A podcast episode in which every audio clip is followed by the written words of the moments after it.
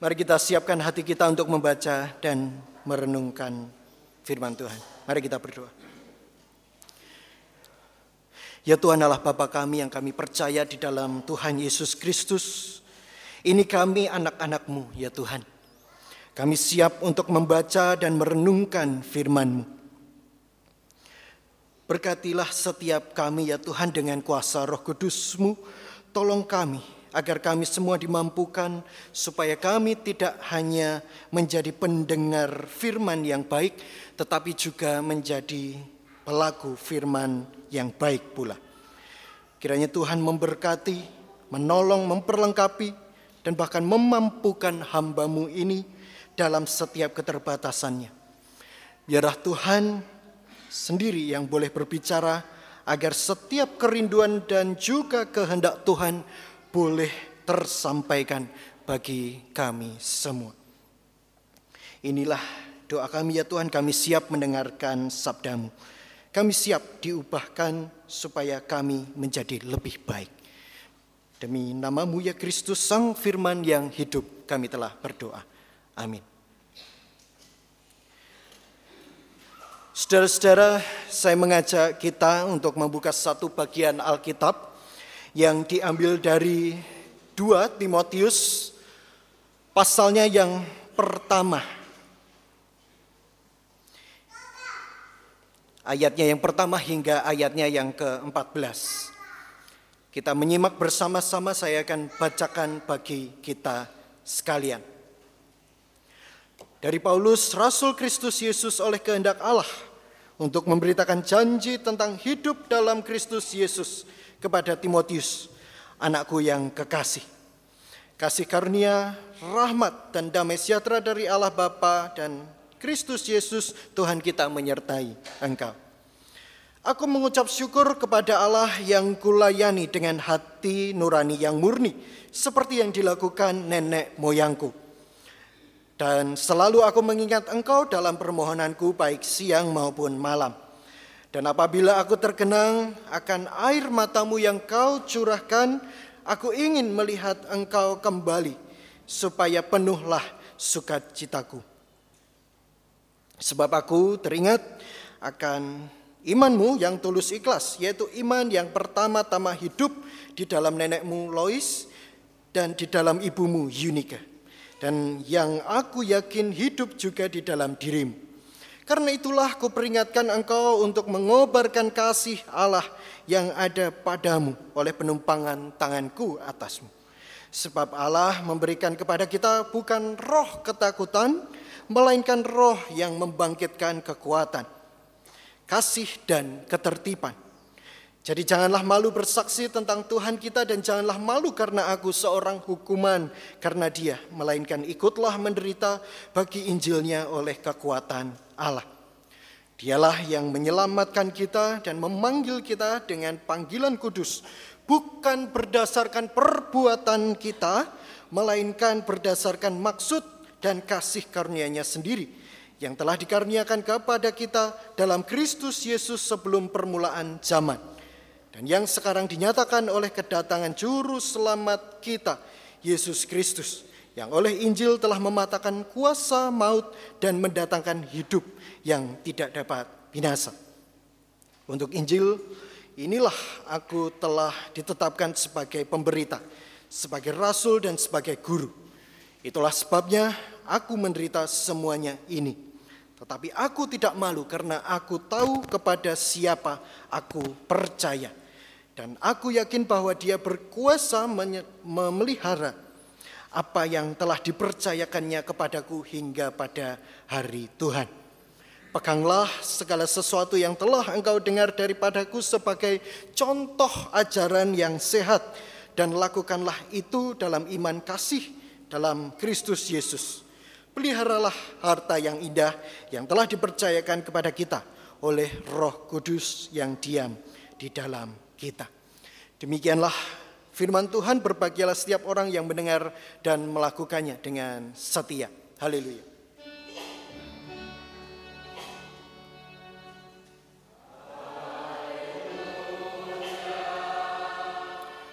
Haleluya.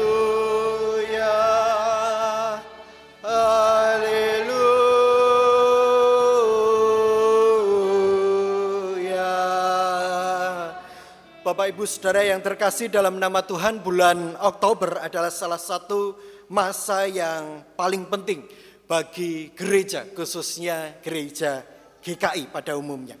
Karena setiap bulan Oktober biasanya setiap gereja GKI pasti merayakan yang dinamakan biasanya itu MPHB atau masa penghayatan hidup berkeluarga. Bisa uh, ya, ada gereja yang mengadakan selama satu bulan, ada yang dua pekan, ada yang uh, hanya satu pekan. Dan secara khusus minggu ini saudara-saudara kita bersama belajar bagaimana menjadi keluarga Kristen yang menjadi cerminan Kristus. Bagaimana sesungguhnya menjadi orang tua. Sekalipun ada saudara-saudara dari antara Bapak Ibu saudara yang saat ini belum menjadi orang tua, saya tahu betul itu. Ataupun dari antara kita yang bahkan sudah menjadi kakek nenek, opa oma, gitu ya. Tetapi saudara-saudara menjadi orang tua adalah peran kita semua. Terlepas dari ruang dan waktu. Jadi ini bersifat terbuka bagi kita sekalian saudara-saudara. Dan secara khusus nanti ya, setelah ibadah kita akan bersama merayakan uh, pekan keluarga ya penutupan pekan keluarga. Jadi jangan pulang dulu saudara-saudara gitu ya. Setelah penyerahan Alkitab Bapak Ibu tetap di tempat. Bapak Ibu yang terkasih dalam nama Tuhan, apa yang menjadi pendapat Bapak Ibu Saudara ketika melihat gambar ini? Wah, kalau kita melihat saudara-saudara ada ibu, ayah gitu ya, yang melihat uh, yang hidup bersama dengan anak-anaknya. Mereka sangat sibuk, gitu ya. Mereka punya kesibukannya masing-masing. Bahkan saudara-saudara tidak hanya kesibukan mengurus rumah, gitu ya. Tidak hanya kesibukan mengurus rumah, tetapi juga mengurus anak maupun cucu. Lalu kemudian kita melihat saudara-saudara di sini juga ada seorang ayah yang sedang bermain dengan anaknya. Apa pendapat Bapak Ibu Saudara sekalian mengenai gambar ini? Saya mau simpulkan saudara-saudara dari gambar gambar ini bahwa ternyata menjadi orang tua adalah posisi yang tidak bisa digantikan oleh siapa pun. Bapak Ibu Saudara bisa bekerja sebagai guru, sebagai dokter, sebagai karyawan, sebagai wirausaha, ya, dan lain sebagainya. Tetapi tidak untuk menjadi orang tua. Bapak ibu saudara bisa mempunyai kesibukan apa pun di luar rumah saudara-saudara tetapi saudara-saudara pekerjaan-pekerjaan itu semua bisa digantikan oleh orang lain. Beda halnya dengan menjadi orang tua. Menjadi orang tua saudara-saudara itu tidak bisa digantikan oleh siapa pun. Betapapun pekerjaan menjadi orang tua itu bisa digantikan, tetapi posisi dan peran orang tua itu tidak pernah tergantikan oleh siapa pun. Jadi sadarilah itu saudara-saudara dan bahkan bersyukurlah. Bahwa sekalipun mungkin itu sangat melelahkan, wah sudah ngurusi rumah, ngurusi anak dan lain sebagainya saudara-saudara, ngurusi cucu, waduh belum lagi kalau uh, harus masak dan lain sebagainya saudara-saudara. Sadarilah dan juga syukurilah Sekalipun itu semua saudara-saudara sangat melelahkan kita sebagai manusia, tetapi menjadi orang tua adalah satu peran dan kesempatan yang indah yang Tuhan percayakan kepada Bapak Ibu Saudara dan saya. Barangkali ada peran yang mesti kita lakukan. Ya, memang. Dan harus kita perjuangkan saudara-saudara untuk menjadi orang tua, kita perlu memperjuangkan hal itu.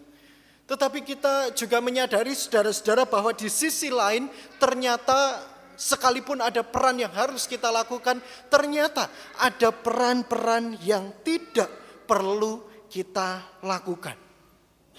Persoalannya di sini saudara-saudara ketika kita sebagai orang tua bagi anak cucu kita, sering kali kita berperan terlalu besar bagi anak-anak kita dan sebaliknya kita juga terkadang justru mengabaikan hal-hal yang penting, yang esensial dalam keluarga kita. Terbalik-balik. Yang mestinya kita lakukan, kita tidak lakukan. Yang tidak perlu kita lakukan, justru kita lakukan. Terkadang persoalannya di sini. Ada seorang psikolog yang bernama Eli Risman, dia mengatakan saudara-saudara bahwa jangan mainkan semua peran kita sebagai orang tua. Karena apa saudara-saudara? Karena suatu ketika, suatu saat nanti kita sadar bahwa kita semua pasti akan meninggalkan mereka. Kita pasti akan meninggalkan anak cucu kita. Saya yakin saudara-saudara tidak ada dari antara Bapak Ibu Saudara dan saya yang berdoa supaya anak kita gagal dan tidak sukses. Ada yang pernah berdoa demikian saudara-saudara? Tuhan, saya ingin anak saya tidak usahlah terlalu sukses gitu. Anak saya gagal, wah, tidak pernah saudara-saudara. Pasti semua orang tua setiap dari antara kita semua pasti ingin menolong dan bahkan mendorong anak-anak kita supaya kelak anak-anak kita ini bisa berdikari. Wah, kalau dalam bahasa Jokowi begitu ya, berdikari atau berdiri di atas kaki sendiri. Orang tua tidak minta dibalas saudara-saudara. Tulus sekali. Yang orang tua inginkan adalah anaknya ini semata-mata agar anaknya bisa mandiri dalam masa depannya. Nah, hal inilah saudara-saudara yang perlu kita ketahui bahkan sebagai anak-anak. Ini ya, ada beberapa dari antara kita yang masih anak-anak. Kita perlu tahu hal ini saudara-saudara bahwa sering kali orang tua kita barangkali ada beberapa waktu di mana mereka ini mungkin tidak ada biaya tetapi mereka akhirnya berjuang untuk mengadakan biaya yang mungkin barangkali orang tua kita ya, tidak mampu tetapi pada akhirnya mereka memutuskan untuk dimampu mampukan bahkan segala cara dilakukan kepala jadi kaki, kaki jadi kepala, saudara-saudara. Supaya apa? Supaya anaknya bisa sekolah. Supaya apa? Supaya anaknya bisa beli buku dan makan dan lain sebagainya, saudara-saudara. Dalam penghayatan pekan keluarga ini, saudara-saudara, kita tahu bahwa menjadi orang tua ternyata bukan hanya soal menjaga dan merawat mereka. Tetapi justru bagaimana membawa mereka, anak cucu kita ini hidup di jalan Tuhan. Takut akan Tuhan. Loh, kok Tuhan ini ditakuti ya? Takut di sini saudara-saudara supaya anak-anak ini kira-kira menghormati Tuhan sebagaimana mestinya dengan sehat. Bukan takut yang takut sejadi-jadinya, saudara-saudara. Aduh, saya takut sama Tuhan. Bukan. Ya. Tetapi takut ini adalah hormat kepada Allah. Bukan persoalan yang sederhana, saudara-saudara, ketika kita harus menjadikan anak-anak kita takut akan Tuhan. Tetapi coba kita renungkan, saudara-saudara, apakah gunanya jika anak-anak kita ini adalah anak yang hebat, anak-anak yang berprestasi, anak-anak yang takut, eh, anak-anak uh, yang sukses gitu ya. Tetapi pada akhirnya mereka adalah anak-anak yang tidak takut akan Tuhan. Saya rasa kita sebagai orang tua saudara-saudara pasti akan sedih hatinya dan bahkan hancur hati Betapapun suksesnya anak-anak kita tetapi mereka menjadi anak-anak yang tidak takut akan Tuhan, pasti kita akan sedih. Saudara-saudara, oleh karenanya saya mengajak kita sekalian bahwa sebagai orang tua kita perlu untuk kembali menyadari bahwa menjadi orang tua kita perlu yang pertama adalah bersyukur. Dan yang kedua adalah kita patut menghargai dan menerima bagaimana keadaan keluarga dan anak cucu kita. Semua anak-anak kita, saudara-saudara, adalah pemberian dari Allah. Anak-anak yang hebat yang diberikan oleh Tuhan. Tetapi acap kali saudara-saudara kita sering kali menilai anak-anak kita, menilai kehebatan anak cucu kita dengan apa? Dengan prestasi. Kita tidak menerima seandainya kalau kalau Tuhan memberikan seorang anak cucu kepada kita yang spesial dan bahkan anak yang berkebutuhan khusus. Kita tidak terima. Saya mau katakan saudara-saudara setiap anak cucu yang Tuhan percayakan kepada kita itu adalah berharga di mata Tuhan. Apakah prestasi itu tidak penting saudara-saudara? Saya katakan penting. Tetapi itu semua harus dibalut dengan prinsip kacamata esensi yang benar saya pernah mengatakan saudara-saudara dan bercerita soal keunggulan diri, excellence. Ya. Seringkali banyak orang tua kita sebagai kakek nenek pun ya, yang salah memahami tentang prinsip keunggulan diri, excellence. Kita beranggapan bahwa manusia unggul itu berarti harus menang atas orang lain. Wins against others. Sebagai orang tua kita kadang berpikir demikian. Wah kamu ranking dua, kamu masih kalah, kamu harus ranking satu. Kamu gak masuk 10 besar, kamu gak masuk 20 besar dan seterusnya, saudara-saudara. Padahal keunggulan diri ini sebenarnya berbicara bukan tentang menang atas orang lain. Tetapi lebih dalam yaitu the best of me. Apa artinya saudara-saudara? apa yang terbaik yang ada pada diriku atau diri saya. Seandainya semua orang tua, semua guru, dan bahkan semua anak berpikiran bahwa tentang unggul adalah the best of me. Tidak ada anak-anak kita yang kemudian tertekan karena stres, saudara-saudara, dalam sekolahnya. Di sinilah peranan kita sangat penting saudara-saudara, sangat menentukan sekali sebagai orang tua. Dan bahkan saudara-saudara selain panggilan untuk mengucap syukur dan menghargai, kita juga dipanggil untuk bertanggung jawab. Bertanggung jawab seperti apa saudara-saudara? Apa yang mesti kita pertanggungjawabkan di hadapan Allah?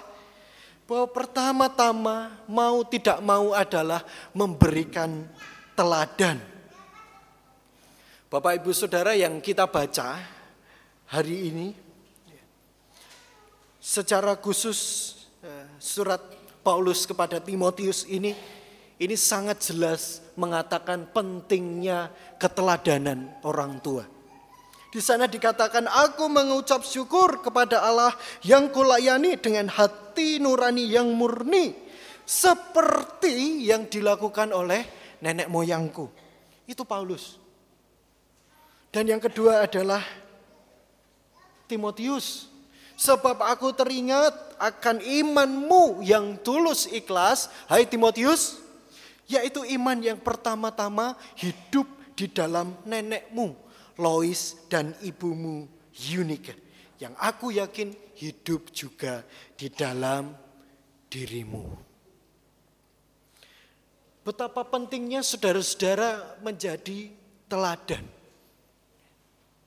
Terlepas dari apakah bagaimana anak-anak kita nantinya saudara-saudara. Tetapi hal pertama yang perlu kita lakukan selain bersyukur dan menghargai adalah menjadi teladan. Sekitar dua minggu terakhir ini saudara-saudara orang-orang di dunia dan secara khusus eh, orang-orang yang hobinya nonton film Di Indonesia juga saudara-saudara ini sedang memperdebatkan satu film yang dianggap kontroversial. Yaitu film apa ya saudara-saudara? Joker. Wah, semua pada ketawa. Ini sudah nonton ini pasti. ya. Siapa dia? Siapa Joker, saudara-saudara? Hah? Musuhnya? Musuhnya Batman, betul. Ada yang ini, ada yang punya pendapat lain siapa Joker? Oh Pak, itu Pak, koncone kartu as. itu kartu, saudara-saudara, bukan ya. Tetapi Joker dalam cerita ini adalah musuhnya Batman. Tetapi saudara-saudara dalam film ini tidak ada Batman-nya sama sekali. Dan saudara-saudara saya menekankan hal pertama ini bukan film untuk anak-anak. Film ini sangat kontroversial bahkan di Amerika saudara-saudara sampai ada polisi yang berjaga ketika film ini diputar. Kalangan artis Indonesia di antara uh, negara kita saudara-saudara seperti Anji dan juga Panji itu juga ikut mengomentari film ini. Yang satu eh, kalangan penyanyi yaitu Anji, dia berpendapat bahwa film ini wah bagus sekali, keren sekali. Actionnya itu wah bagus sekali. Tetapi di lain pihak, seorang stand up komedian yang bernama Panji Pragiwaksono, sama-sama Jinya, ya, dia berpendapat bahwa Ya, oh ya memang ini actionnya bagus dan lain sebagainya. Cara pengambilan gambarnya bagus. Tetapi sayang, pesannya tidak bagus. Ada salah seorang psikolog yang juga mengomentari film ini saudara-saudara. Dia mengatakan bahwa film ini, oh ini film nggak baik. Sama sekali tidak baik. Memang benar bahwa Joker ini adalah musuhnya Batman. Tetapi sepanjang film ini saudara-saudara ini menceritakan tentang stres, tentang kemarahan, tentang kebencian, tentang bullying. Orang yang dihina, direndahkan, dan bahkan orang yang membalaskan dendamnya. Sehingga ini bukan untuk anak-anak, demikian yang dikatakan oleh psikolog ini. Orang dewasa yang sudah matang, kita yang sudah matang, saudara-saudara, barangkali oke okay, ya. Karena barangkali dari antara kita, saudara-saudara dan saya bisa melihat segala sesuatu yang baik dari balik film ini. Tetapi ini bukan untuk anak-anak. Karena anak-anak belum bisa berefleksi secara matang. Jika Bapak Ibu yang sudah matang barangkali ini film bagus begitu ya. Tetapi kalau kita, uh, kita tidak hati saudara-saudara kita justru akan jatuh. Film ini bagus misalnya ketika kita berpikir kita menjadi berpikir bahwa perkataan dan perlakuan yang tidak baik kepada anak-anak itu secara tidak langsung akan menjadikan anak-anak kita menjadi anak-anak yang tidak baik. Dan saya katakan menjadi monster saudara-saudara dalam film ini. Hanya karena perlakuan dan perkataan yang tidak baik. Oleh karenanya tidak baik bagi anak-anak. Lebih lanjut lagi saudara-saudara kita yang sedang di bawah tekanan itu tidak disarankan untuk menonton film ini. Bagi saudara-saudara yang belum selesai dengan pengelolaan diri, yang masih hidup dalam luka batin dan bahkan masa lalu yang buruk, ini tidak disarankan. Karena film ini saudara-saudara betul, ini sifatnya toksik. Toksik itu bagaimana? Racun, ya, meracuni, benar-benar meracuni. Kita bisa meracun, eh, teracuni saudara-saudara. Kalau kita tidak siap sebagai manusia. Isi filmnya dari awal sampai akhir, isinya buruk semua kata psikolog ini. Toh ketika kita makan sesuatu saudara-saudara, pasti akan ngefek toh ke tubuh kita. Sama halnya ketika kita melihat dan mendengar apa yang kita lihat, kita dengar, kita baca, saudara-saudara, pasti punya efek untuk kejiwaan kita. Nah, saudara-saudara kalau saya bilang begini pasti Bapak Ibu yang belum nonton pasti jadi pengen nonton saudara-saudara. saya justru eh, berpikiran yang demikian gitu. Tetapi memang begitu diskusinya saudara-saudara. Apa yang mau saya katakan saudara-saudara bahwa apa yang kita dengar, kita lihat, kita alami sebagai manusia bahkan ketika kita anak-anak itu menjadi asupan jiwa kita yang bahkan bisa keluar kapan saja, saudara-saudara, kalau kita tidak hati-hati. Dan yang tertularkan itu bukan hanya hal positif, bisa saja hal yang negatif. Bagi Bapak Ibu Saudara yang berperan sebagai orang tua tentu sungguh menyadari hal ini. Pernahkah Bapak Ibu Saudara melihat anak cucu kita? Ya, satu waktu anak cucu kita ini berkata atau melakukan sesuatu yang tidak semestinya yang kita sendiri tidak pernah ajarkan. Loh ini kok iso anakku ngomong kayak gini, waduh gitu ya kira-kira. Ya. Tetapi sedemikian kuat pengaruh manusia satu dengan yang lain. Sedemikian kuat manusia terpengaruh dalam hidupnya. Dan bahkan kalau dicari alasannya mungkin akan sangat panjang sekali. Bahwa kebaikan dan keburukan itu bisa terjadi karena efek bola salju. Misalnya seorang yang bergaul dalam lingkungan keluarga yang buruk saudara-saudara, dia akan membawanya ke sekolah. Sampai di sekolah saudara-saudara apakah dia diam? Tidak saudara-saudara. Dia akan mempengaruhi teman-teman sekolahnya. Dan teman-teman sekolah yang terpengaruh saudara-saudara akan membawa pengalaman hidupnya itu pulang ke rumah begitu seterusnya saudara-saudara. Orang yang menonton film Joker, saudara-saudara, kalau tidak siap bisa menghadirkan hal yang buruk. Bapak Ibu Saudara yang terkasih dalam nama Tuhan, hal terakhir yang perlu kita pahami sebagai keluarga Kristen masa kini adalah kita tidak bisa menjadi teladan tanpa kita menghidupi nilai-nilai Kristus.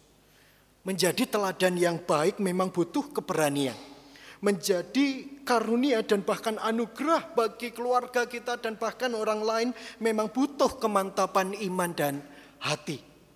Oleh karena itu saudara-saudara Paulus kembali mengingatkan kepada kita pesan satu hal yang terakhir.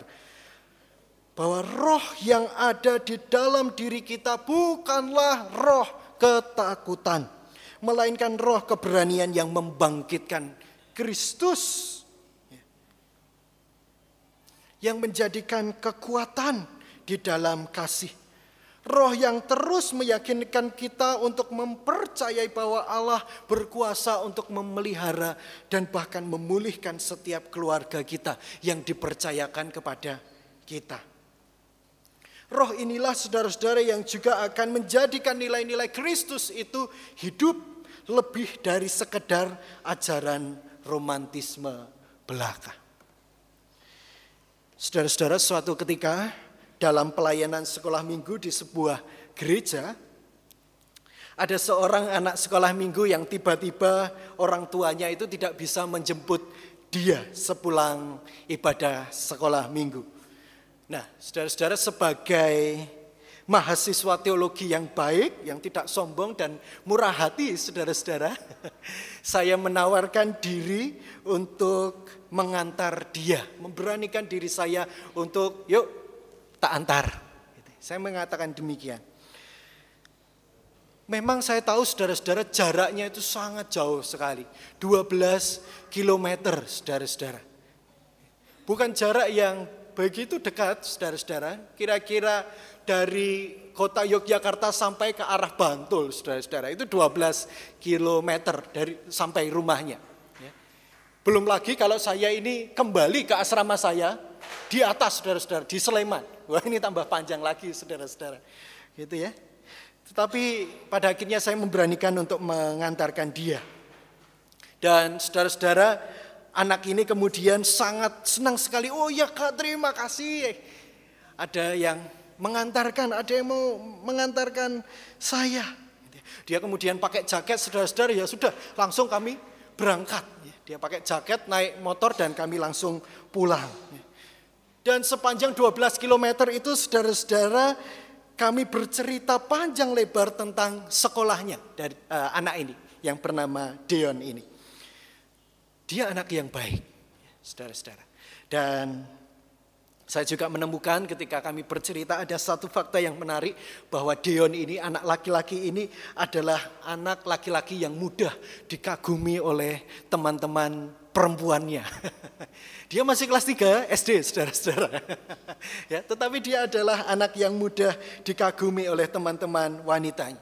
Dia juga bercerita bahwa ada teman-temannya yang dibully dan seterusnya, diejek, direndahkan dan seterusnya. Sampai di rumah saudara-saudara saya berniat memberikan pesan pastoral. sungguh mulia sekali saudara-saudara gitu ya. Saya berniat memberikan pesan pastoral kepada anak ini. Dion, jadilah anak yang baik. Karena dia tadi cerita juga tentang anak-anak yang dibully itu, saya juga kemudian memesankan sesuatu kepada dia. Dion, jadilah anak yang berani membela teman-temanmu yang lemah. Wah, heroik sekali saudara-saudara. Siap kakak. Wah, si Deon ini uh, dengan semangat menjawab demikian. Kami kemudian menjauh gitu ya. Dia mau masuk rumah saudara-saudara. Dan kemudian si anak ini saudara-saudara balik badan sambil nyengir. Ya, sambil nyengir. Kak, apa? Saya jawab. Ya, apa? Tasku ketinggalan. Dia justru mengatakan, aduh kak, tasku ketinggalan. Ini sudah sampai rumah saudara-saudara. Ya, sudah jauh, sekian jauh kami ini bercerita gitu ya, panjang lebar di perjalanan. Dan kemudian sudah saya akhiri dengan heroik begitu ya, dengan pas, pesan pastoral. Dia mengatakan, kak tasku ketinggalan gitu. Dengan mudahnya, dengan polosnya saudara-saudara dia mengatakan demikian. Pada waktu itu saya ada dalam dua pilihan, saudara-saudara. Bahwa saya marah, ya, berhak untuk marah, ya iya dong. Ya. Karena tasnya ketinggalan, saudara-saudara, dia lupa, dia lalai. Saya berhak untuk marah, saudara-saudara. Tapi waktu di jalan sebelumnya, saya ini sudah terlanjur bercerita supaya dia menjadi anak yang sabar. Saya sudah terlanjur bercerita dia harus menjadi anak yang sabar. Apa jadinya kalau saya ini marah saudara-saudara sejadi-jadinya konsep sabar yang ada dalam pikirannya, yang ada dalam benaknya pasti akan rusak dan hilang. Kira-kira mana yang akan lebih dia ingat saudara-saudara sebagai anak? Apakah ajaran yang saya berikan tentang sabar itu tadi? Ataukah marahnya saya? Kira-kira kalau saya marah, pasti marahnya saya, saudara-saudara. Dan kemudian saya memilih saat itu untuk tertawa.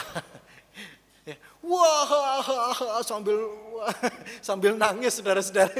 Kami tertawa bersama-sama. Anaknya juga ikut tertawa. Wah, gitu ya. Bahkan tetangganya yang lihat kami, saudara-saudara itu juga ikut tertawa. Wah, gitu. Enggak tahu apa-apa, saudara-saudara tetangganya ngerasa nih 12 km gitu ya. 12 km belum kalau ngambil lagi itu artinya kan 12 kali 4 saudara-saudara. Belum lagi saya pulang ke Sleman. Sebagai mahasiswa tentu saya sangat khawatir waduh bensinnya yora ya dijoli meneh gitu ya saudara-saudara. Ya. Bapak Ibu Saudara yang terkasih dalam nama Tuhan. Hidupmu dan pilihan-pilihan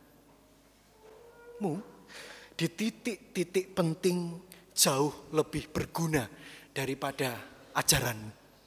Selamat berjuang menjadi keluarga yang meneladani Kristus Tuhan memberkati. Amin.